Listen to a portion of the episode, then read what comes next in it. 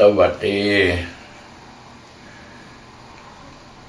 เรื่องของมนุษย์ขอให้พากันเข้าใจว่ามันจะมีความวุ่นวายอยู่ตลอดเวลา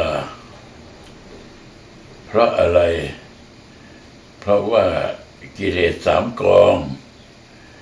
ที่ทำให้เขาต้องวุ่นวายกิเลสสามกองนั้นคือความโลภความโกรธความหลงและราคะโทสะโมหะก็คือราคะความกำหนัดยินดีโทสะความโกรธโมหะความหลงสามประการนี้นะมันทำให้มนุษย์อยู่สุขไม่ได้เรามาคิดว่าในเมื่อควรมีเงินเป็นร้อยล้านพันล้านแล้วมันก็น่าจะสบายแต่มันก็ไม่สบายมีหมื่นล้านแสนล้านก็นึกว่าจะสบายนั่งกินนอนกินไปก็ได้แต่ก็ไม่สบายเพราะว่าตัณหาคือความทะเยอทะยานภายในจิตใจนั้นมันระงับไม่ได้อยากใหญ่อยากโตอยากดีอยากมีอยากเป็นนี่แล้วก็ไม่อยากเป็นนู่นแล้วก็อยากเป็นต่อไปนี่คือความไม่สิ้นสุดเพราะฉะนั้นพระพุทธเจ้าจึงตรัสว่านัตถิตัณหาสมานาทีแม่น้ำเสมอด้วยตัณหาไม่มี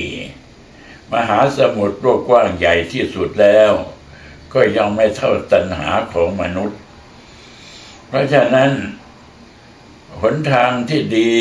ก็คือหาทางลดความโลภความโกรธความหลงสามอย่างเนี่ยถึงแม้ว่าไม่หมดแต่ก็ให้ลดระดับลงไปเมื่อลดระดับลงไปแล้วความอยู่เย็นเป็นสุขของมนุษย์ก็จะมีขึ้นตามลำดับเพราะว่าการที่จะพากันลดระดับความโลภความโกรธความหลงเนี่ยมันเป็นเรื่องใหญ่เพราะความอยากนี่มันมีอยู่ในตัวมนุษย์เนี่ยมันแทบที่จะปิดกันมิดเรียกว่าถมจนกระทั่งไม่รู้ว่ามันจะท่วมหัวเราไปเท่าไหร่แล้วเพราะฉะนั้นถ้าหากว่าเราจะหาหนทางแก้เนี่ยมันก็ต้องเป็นเรื่องยากแต่ว่าคำสอนของพระพุทธเจ้าก็ได้แนะนำไว้แล้วว่าจะแก้ความโลภก็แก้ด้วยความเสียสละจะแก้ด้วยความโกรธเนี่ยก็ด้วยความที่จิตใจมีศีลธรรมจะแก้ความหลงก็ด้วยสมาธิอย่างนี้เป็นต้นเพราะว่าเมื่อมีแล้วก็เฉลี่ยเจือจานตั้งจิตให้เป็นเมตตาทำสาธารณกุศลให้มันเป็นผลเป็นประโยชน์ให้ชาวบ้านชาวเมืองเขาได้รับความสุขด้วยความที่เรามีความร่ำรวยอย่างนี้ก็เรียกว่าเริ่มที่จะลดความโลภลงและถ้าหากว่าเรามีจิตใจโทโสโมโหโทโสมากนักเราก็พยายามทำศีลของเราให้ปรากฏจะเป็นศีลห้าก็ได้ศีลแปดก็ได้ศีลสิบก็ได้ศีล227ก็ได้อันนี้ก็จะลดระดับลงอีกระดับหนึ่งไม่ให้เราโกรธมากจนเกินไปและในที่สุดพระพุทธเจ้าควรแนะให้ว่าจะแก้ความหลงก็ต้องทำสมาธิ